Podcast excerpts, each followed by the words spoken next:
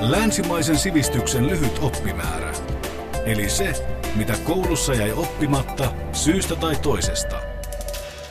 Me puhutaan filosofian tohtori Kari Saastamoisen kanssa liberalismista.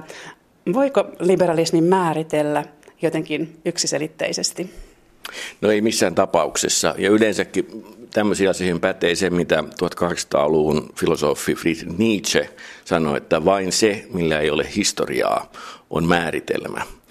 Mutta tota, liberalismin kohdalla tämä pitää aivan erityisesti paikkansa, koska liberalismilla on tarkoitettu niin monia erilaisia asioita. Siis liberalismi ilmaantui, se termi ilmaantui länsimaiseen poliittiseen kielenkäyttöön 1800-luvun alussa, jolloin sillä esimerkiksi Britanniassa viitattiin ensin pejoratiivisesti, kielteisesti Ranskan vallankumouksen kannattajiin. Mutta sen jälkeen silloin on tarkoitettu lukuisia erilaisia, usein jopa keskenään ristiriitaisia asioita, ja, ja että voidaan puhua vain erilaisista liberalismeista. Ja sitten vielä jokainen näistä liberalismeista on vähän niin kuin kirjoittanut itselleen oman historian, niin sen takia tämmöiset liberalismin esitykset voi olla hyvin, usein hyvin niin kuin, semmoisen keskenään ristiriitaisia ja ehkä lukijaa niin kuin hämääviä. Eikö aika usein kuitenkin puhuta taloudellisesta liberalismista? Kyllä, se on yksi, yksi liberalismin monista muodoista, ajatus siitä, että, että, että niin kuin nimenomaan tämmöistä modernin teollisen yhteiskunnan markkinoiden toimintaa ei tulisi mahdollisimman vähän valtiollisesti säädellä, mutta se on oikeastaan, se on, se on se on ollut hyvin pitkään vaan tämmöinen, 1800-luvulla esimerkiksi oli vain tämmöinen taloustieteellinen oppi, johon ei aina edes kytketty nimeä liberalismi. Että siitä on tullut tämmöinen yleisemmin poliittisessa keskustelussa esiintyvä liberalismin muoto vasta 1900-luvun jälkipuoliskolla. No kuinka paljon tämä liberalistinen perinne on sitten muokannut länsimaista ajattelua, vaikka me emme sitä nyt ehkä pysty kovin tarkkaan määrittelemään, mistä on kysymys? No siis hyvin paljon. Kuitenkin siis tässä liberalismisessa traditiossa, mä, mulla jäi ehkä tuossa nyt sanomatta se, että, että vaikka sitä ei voi niin määritellä, niin, niin voi sanoa, että se on nyt sitten tota, varsinkin 1900-luvulla, se on hyvin vahvasti... Ö, siihen on hyvin voimakkaasti, hyvin voi sanoa että usein ainakin liitetty ajatus tästä, että siitä, että niin yksilön itsemääräämisoikeus ja tämmöinen yksilön mahdollisuus itsensä yksilöllisen toteuttamiseen, että nämä on keskeisiä poliittisia arvoja. Ja tämä, tämä ajatus, joka varsinkin on leimannut niin kuin tämmöistä 1900-luvun jälkipuoliskon liberalismia, niin tämä on hyvin voimakkaasti vaikuttanut länsimaiseen ajatteluun ylipäänsä länsimaissa ja myös Suomessa, että, että tota, esimerkiksi jos katsotaan suomalaisia puolueohjelmia, niin kokoomuksesta vasemmistoliittoon kaikki julistaa kannattavansa näitä arvoja. Perussuomalaiset puhuu ehkä enemmän vähän yhteisöllisyydestä, mutta heilläkin tämä löy- tämä, nämä ajatukset löytyy. Mutta sitten se, että miten ne niin kuin ymmärretään tarkemmin ja miten, miten millä tavalla, mitä pitää ajatellaan siitä, että miten ne pitäisi toteuttaa, niin siitä ei valitse mitään yksimielisyyttä. Mutta tällä tavalla, tässä suhteessa, että nämä on keskeisiä arvoja, niin siinä suhteessa liberalismi on kyllä suuresti vaikuttanut. No, voisiko olla valaisevaa määrittää liberalismi suhteessa sen päävastustajiin, konservatismiin ja sosialismiin? Kyllä, ilman muuta se on, se on niin kuin yksi helpoimpia tapoja yrittää edes jollain tavalla hahmottaa tätä kenttää, mutta tässäkin tulee ehkä semmoisia aikakausista liittyviä, aikakausiin luonnehtivia eroja, että 1800-luvulla ö, usein vähän niin kuin yksinkertaistetaan, että 1800-luvulla näitä kolmea eri ideologiaa määritti se, miten ne suhtautuivat Ranskan vallankumoukseen. Et konservatiivien mielestä Ranskan vallankumous piti peruuttaa, sosialistien mielestä se ei ollut mennyt kyllin pitkälle, kun taas liberaalit oli niitä, joiden mielestä vallankumouksen ensimmäinen vaihe oli se niin kuin oikea päämäärä, mutta sitten Jakobiininen terrorin kausi meni liian pitkälle. Mutta sitten tota, eli, eli 1800-luvulla liberalismi määrit, liberalistit niin kuin määritti itseään hyvin paljon suhteessa konservatismiin. Se oli heidän päävihollisensa niin, niihin, jotka yritti ylläpitää edelleen traditionaalista yhteiskuntajärjestelmää, kirkon arvovaltaa, uskonnollista suvaitsemattomuutta ja tällaista. Sitten 1900-luvun jälkipuolella sitten syntyi uudenlainen tämmöinen, mitä usein kutsutaan kylmän sodan liberalismiksi, missä liberalismin päävastustajana nähtiinkin sitten sosialismi ja sosiaalidemokratia, ja liberalismi ymmärrettiin enemmän, alettiin ymmärtää enemmän oppina, joka korostaa yksityisomistuksen tärkeyttä yksilönvapaudelle ja tällaisia asioita. Sanoit tuossa aikaisemmin, että liberalistisia piirteitä on monien puolueiden agendalla. Voiko siis sanoa, että liberalismi jotenkin voitti, jos puhutaan näistä kolmesta ismistä, konservatismista, liberalismista ja sosialismista? No tällä hetkellä ainakin länsimaissa ilman muuta voi sanoa, että, että, että edelleen se on se, koska sosialismihan nyt, jos ymmärretään sosialismi ennen muuta, niin kuin se nyt on yksinkertaisinta ymmärtää, että se on, se on oppi siitä, että ö, ainakin keskeiset, keskeiset tuotantovälineet tulisi olla yhteiskunnallisessa omistuksessa, niin sillähän on aika vähän kannattajia.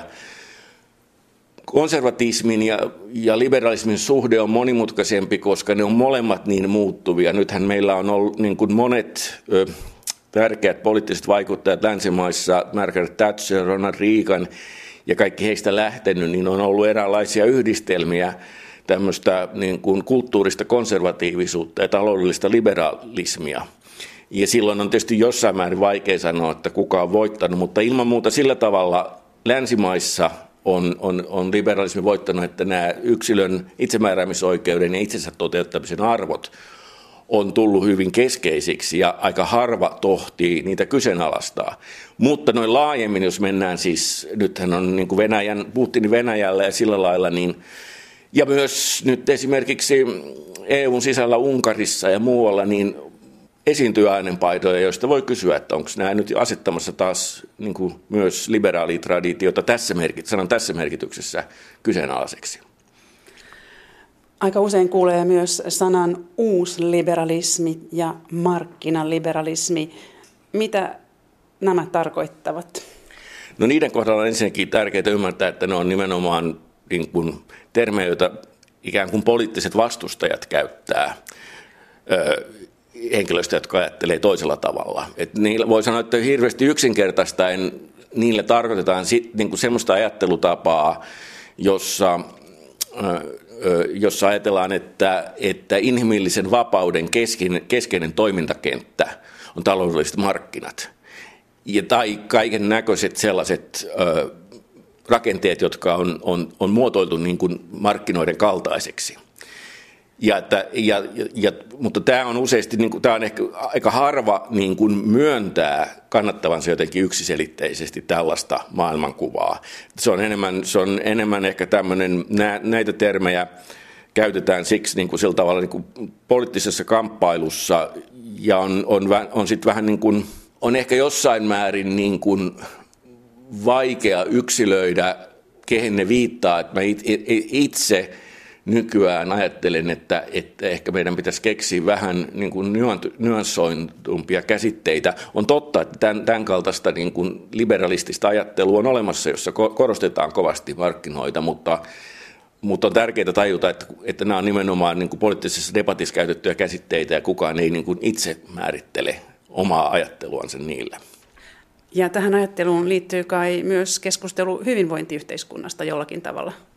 Joo, joo ilman muuta se on, niin kuin, jos nyt haluaa niin kuin sillä karkeasti yksinkertaistaa, niin, niin kuin silloin kun puhutaan näistä, näitä, käytetään näitä termejä uusliberalismi, markkinaliberalismi, niin halutaan luoda sinne vastakkainasettelu, että on, on ne, jotka uskoo, että inhimillinen vapaus toteutuu paitsi että inhon vapaus toteutuu parhaiten markkinoilla, niin myös, että se on se ö, tapa, millä viime kädessä, tämmöiset vapaat markkinat on se, jotka viime kädessä tuottaisi kaikkien kannalta parhaan lopputuloksen. Ja sitten toisaalta tämmöinen niin kuin hyvinvointio, hyvinvointivaltio ajattelu perinteisessä mielessä, että markkinat ei sinänsä tuota mitään tämmöistä onnellista lopputulosta, vaan tarvitaan tämmöisiä niin valtiollisia tulonsiirtoja, valtiollisia erilaisia instituutioita, sairausvakuutuksia ja niin edespäin, jotka suojelee ihmisiä tässä markkinavoimien keskuudessa.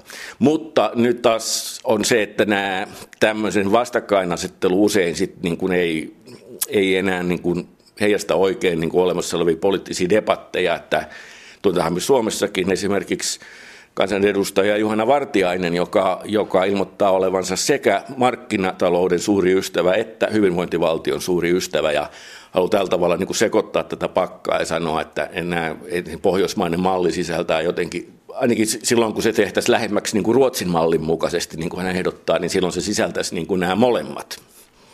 Niin, me on puhuttu tässä nyt lähinnä Euroopasta. Mitä liberalismi sitten tarkoittaa Yhdysvalloissa?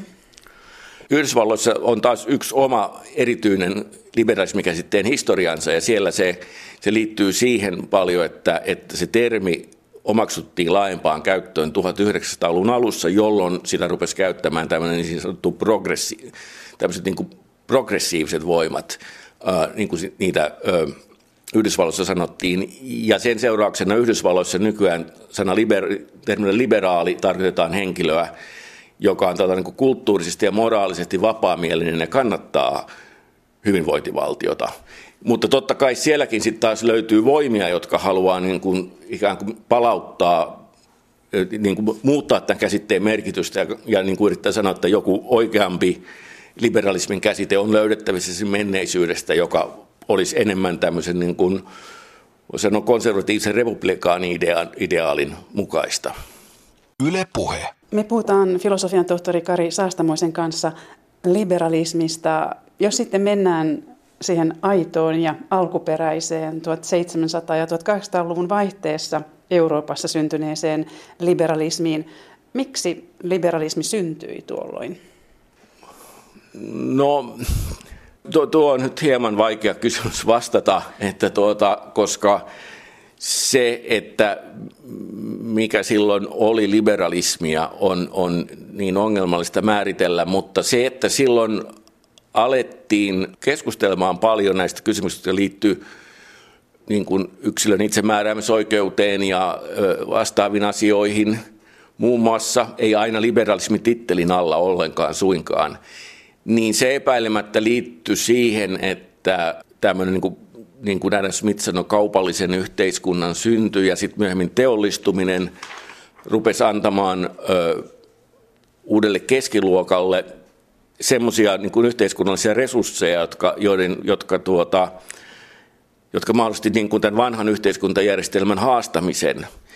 Ja, ja tässä he saattoivat käyttää tätä, tai he käyttivät ja uudelleen muokkasivat tämmöistä vanhaa, sinänsä jo osin antiikista periytyvää vapauden sanastoa. Ja, ja ja toinen, toinen syy tietysti oli se, että, että tuolloin alkoi muodostua tämmöiset, oli, alkoi muodostua tämmöiset modernit keskusjohtoiset valtiot. Ja vasta, niin kuin siinä, ja vasta tällaisessa kontekstissa tuli niin kuin mielekkääksi ruveta art, art, niin kuin pohtimaan tarkemmin, että mikä on niin kuin yksilön ja valtion suhde. Toisaalta myös ensimmäistä kertaa syntyi sellaiset instituutiot, jotka voisivat tehokkaasti puolustaa yksilöitä toinen toisiltaan – joka on itse asiassa yksi niin kuin tämmöisen liberalismin keskeisiä edellytyksiä, että meillä on joku tehokas keskusvalta, joka kykenee suojelemaan ihmisten vapautta toisten interventiolta. No mistä muista asioista tuon ajan liberalistit kiinnostuivat tai mitkä asiat olivat heille tärkeitä? No sitten jos puhutaan kirjoittajista, joita nykyään, ajate, jotka nykyään ajatellaan liberalisteiksi, niin kuin Adam Smith, niin he tietysti oli kiinnostuneita siitä, että, että 1700-luvun Euroopassa oli ennen niin kuin kaupan käynti oli saanut mittasuhteet ja oli syntynyt tämmöistä valtioiden välistä taloudellista kilpailua. Ja, ja tässä yhteydessä monet nykyään liberalisteina pidetyt kirjoittajat niin kirjoitti siitä, että mitä tästä kilpailusta tulisi ajatella – miten kansakunnat pärjäisivät siinä parhaiten, miten sen väkivaltaisia seurauksia voitaisiin ehkäistä ja minkälainen, millä tavalla nämä taloudelliset olosuhteet pitäisi kunkin valtakunnan sisällä järjestää. Ja tämmöisessä kontekstissa sitten syntyy myös semmoisia ajatuksia, jotka me nykyään assosioidaan taloudelliseen liberalismiin. Niin, Adam Smith hän oli itse asiassa moraali- ja yhteiskuntafilosofi mutta hänet kuitenkin yhdistetään tänä päivänä tiukasti taloudelliseen liberalismiin. No jo 1700-luvulla ei tunnettu ei tunnettu itse asiassa modernia talouden käsitettä, saati sitä, että joku voisi olla taloustieteilijä. Että totta kai silloin, jos kirjoitti semmoista aiheesta, oli ilman muuta moraali, filosofi. Mutta, mutta sitten oli olemassa kyllä niin kuin oppiala poliittinen ekonomia, joka käsitteli sitä, että miten valtio, valtio, valtioiden tulisi järjestää vaurauden tavoitteluun liittyviä asioita. Ja tämä oli nyt semmoinen yksi moraalifilosofian alalaji, josta sitten Anna Smith kirjoitti tämän, tämän suurteoksen, joka tota, herätti sitten kovin paljon huomiota kyllä. Niin, tämän teoksen nimi on Kansojen varallisuus. Mikä on sen keskeinen viesti? No siinä on monta viestiä. Siis nykyään hän pitkään vallinnut käsitys on, käsitys on, on se, että, että se on tuota, ajatus tästä näkymättömästä kädestä, joka ohjaa ihmiset, yksittäisten ihmisten voiton tavoittelua sillä tavalla, että se koituu kaikkien parhaaksi. No tämähän on sellainen asia, jonka Adam Smith mainitsee tässä teoksessa vaan kerran, ihan ikään kuin sivumennen, eikä siihen kukaan kiinnittänyt huomiota ennen 1800-luvun loppua että, että hieman enemmän aikalaiset kiinnitti huomiota siihen, että Adam Smith kannatti tässä teoksessa sellaista järjestelmää, jota hän kutsui luonnollisen vapauden järjestelmäksi, joka oli niin kuin eräänlainen elinkeinovapaus, jossa kaikki tämmöiset niin kuin, tai useimmat, ei kaikki, mutta useimmat yksilöiden taloudellista toimintaa koskevat rajoitukset olisi poistettu. Mutta itse asiassa tämäkin on ehkä nyt liian suppea kuvaus siitä, että mikä oli sen keskeinen sanoma, koska se on hyvin laaja teos ja sitten Adam Smith siinä itse asiassa pyrkii niin kuin ymmärtämään sen 1700-luvulla syntyneen kaupallisen yhteiskunnan luonnetta ja siihen, siihen liittyviä uhkia ja sen kenties tarjoamia mahdollisuuksia. Ja siksi on, on niin kuin hyvin vaikea niin kuin nimetä nyt sitten sitä, että miten Adam Smith itse ajatteli, että mikä olisi nyt sen joku yksi sanoma. Se ei ole itse asiassa ollenkaan sen kaltainen teos, joka olisi tähdätty jonkun yhden idean läpi ö, niin kuin, ö, esittelemiseen, mutta se on se, miten tätä teosta on sitten myöhemmin luettu tai ainakin nimenomaan miten sitä on haluttu käyttää poliittisessa debatissa. Onko häntä siis käytetty väärin vai ymmärretty väärin? Häntä on sekä käytetty väärin että ymmärretty väärin, ja ensimmäinen, joka kiinnitti tähän asiaan huomiota, oli Adam Smith itse, joka, kun hän kuuli, että miten, miten hänen teoksestaan oli keskusteltu Britannian parlamentissa, huomautti, että, että, että tokkopa häntä tullaan koskaan ymmärtämään, että ihmiset eivät luultavasti jaksa lukea näin paksua teosta läpi, mutta, mutta, mutta tuota, ilman muuta on 1800-luvun lopulla syntyi semmoinen tapa, semmoinen tapa nostaa Smithin teoksista esiin tämmöisiä yksittäisiä, usein yksittäisiä markkinataloutta koskevia huomioita, usein jopa vain yhden kahden lauseen mittaisia, ja luoda näistä semmoinen kuva ajattelijasta, joka, jonka koko niin kuin ajattelun sisältö voidaan tiivistää pieneen joukkoon tällaisia markkinataloutta koskevia lausahduksia. No itse asiassa, jos lukee Smithin teoksia, niin käy hyvin nopeasti selville, että hän hän yritti tuotannossaan tietoisesti välttää tällaisia yksinkertaistuksia.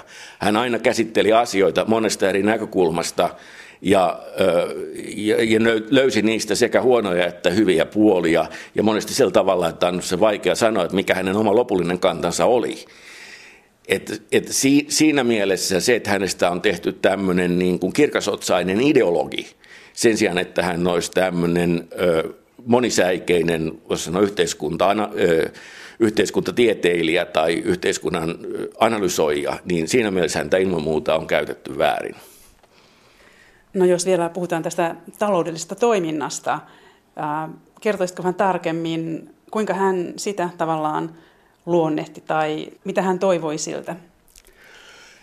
No hän, kansan varallisuuden ensimmäiset kaksi kirjaa sisältää hyvin paljon tämmöisiä analyysejä markkinatalouden luonteesta, jotka, jotka edelleen on niin semmoisia, että, että moderni taloustieteilijät tunnistaa ne omaan oppialansa kuuluviksi, ja, ja niitä mä, mä en ole edes oikein kompetenssi, mulla ei kompetenssia oikein edes arvioida niitä, tai yksityiskohtaisemmin, mutta, tuota, mutta se mitä hän niin kuin toivoi taloudelliselta toiminnalta oli se, että se että se muokattaisiin sillä tavalla, että se tarjoaisi kohtuullisen toimeentulon koko kansakunnalle. Sitä hän tarkoitti kansakunnan vauraudella. Hän vastusti voimakkaasti 1700-luvun taloudellisen ja poliittisen eliitin kannattamaa näkemystä, jonka mukaan työläisten suurelle enemmistölle kuuluisi vain tämmöinen niin kuin elämän välttämättömyyksiin riittävä palkka. Että jos palkka nousee yhtään sen yläpuolelle,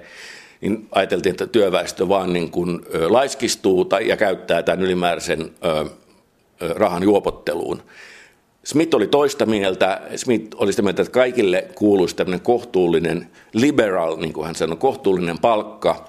Ja hänen mielestä hän oletti, että, että tuota, täällä, tämä luonnollinen, luonnollisen vapauden järjestelmä olisi niin kuin paras keino tämän päämäärän saavuttamiseksi, koska hän ajatteli, että, että sen oloissa työvoiman kysyntä kasvaisi ja sen seurauksena työläisten neuvotteluasema paranisi, he voisivat saada parempaa palkkaa ja toisaalta tuottajien keskinäinen kilpailu laskisi tuotteiden hintoja sillä lailla tämäkin osaltaan edistäisi työväestön elinolojen paranemista. Ja tuohon aikaan ei oikein taitanut olla kansainvälistä yritystoimintaakaan vielä. No ei sana nykymielessä, mutta kyllä oli paljon niin kuin semmoista, että, että sijoitettiin oman maan ulkopuolelle.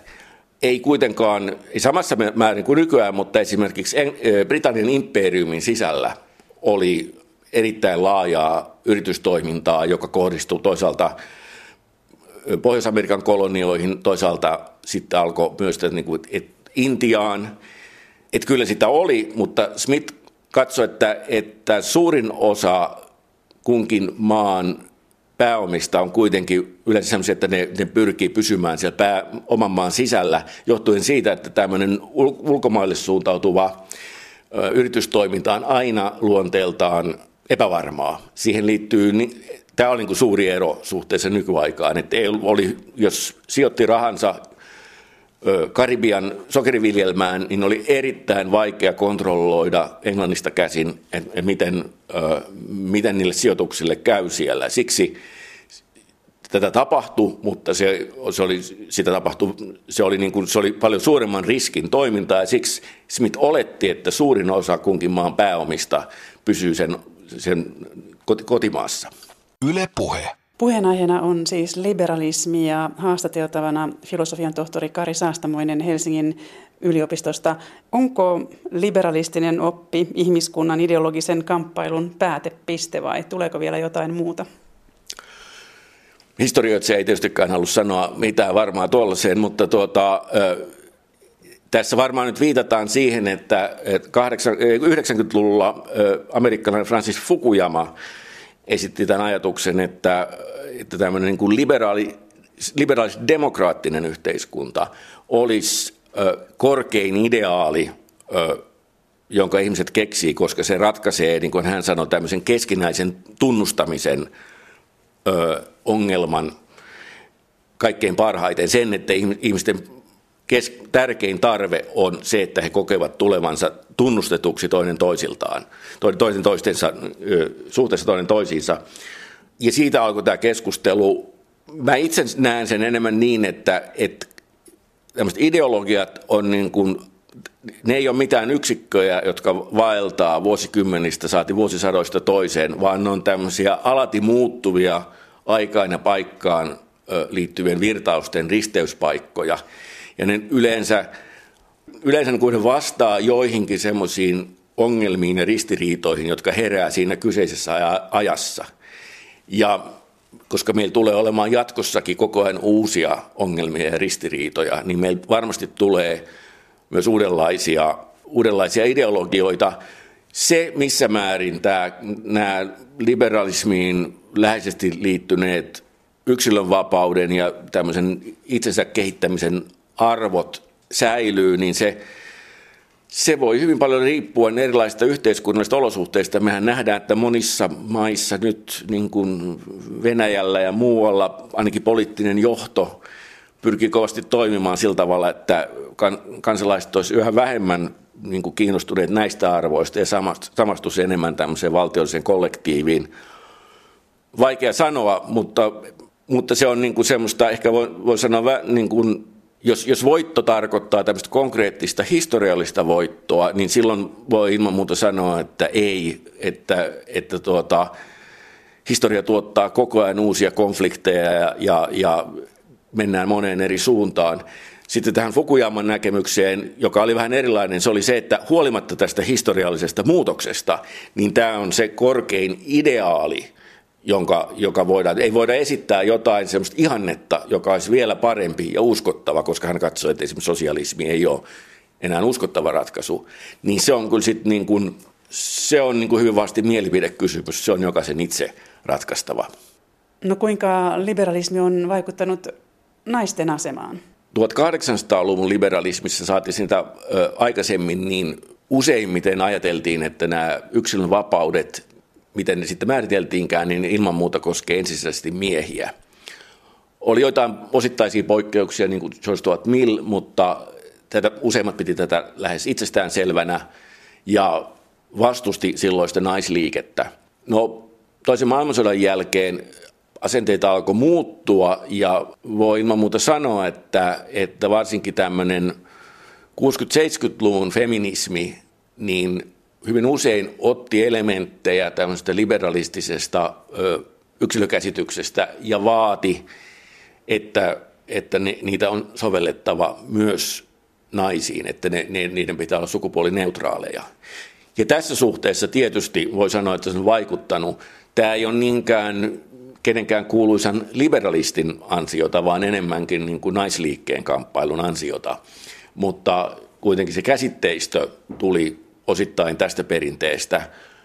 Sitten niin kuin myöhemmin niin nyt erilaiset tämmöiset naisten asemaan liittyvät keskustelut on sitten saanut monia semmoisia muotoja, jotka liittyy esimerkiksi niin kuin identiteettiin ja tämmöiseen, jotka ei enää sitten nyt tuu tästä klassisesta liberalistisesta perinteestä.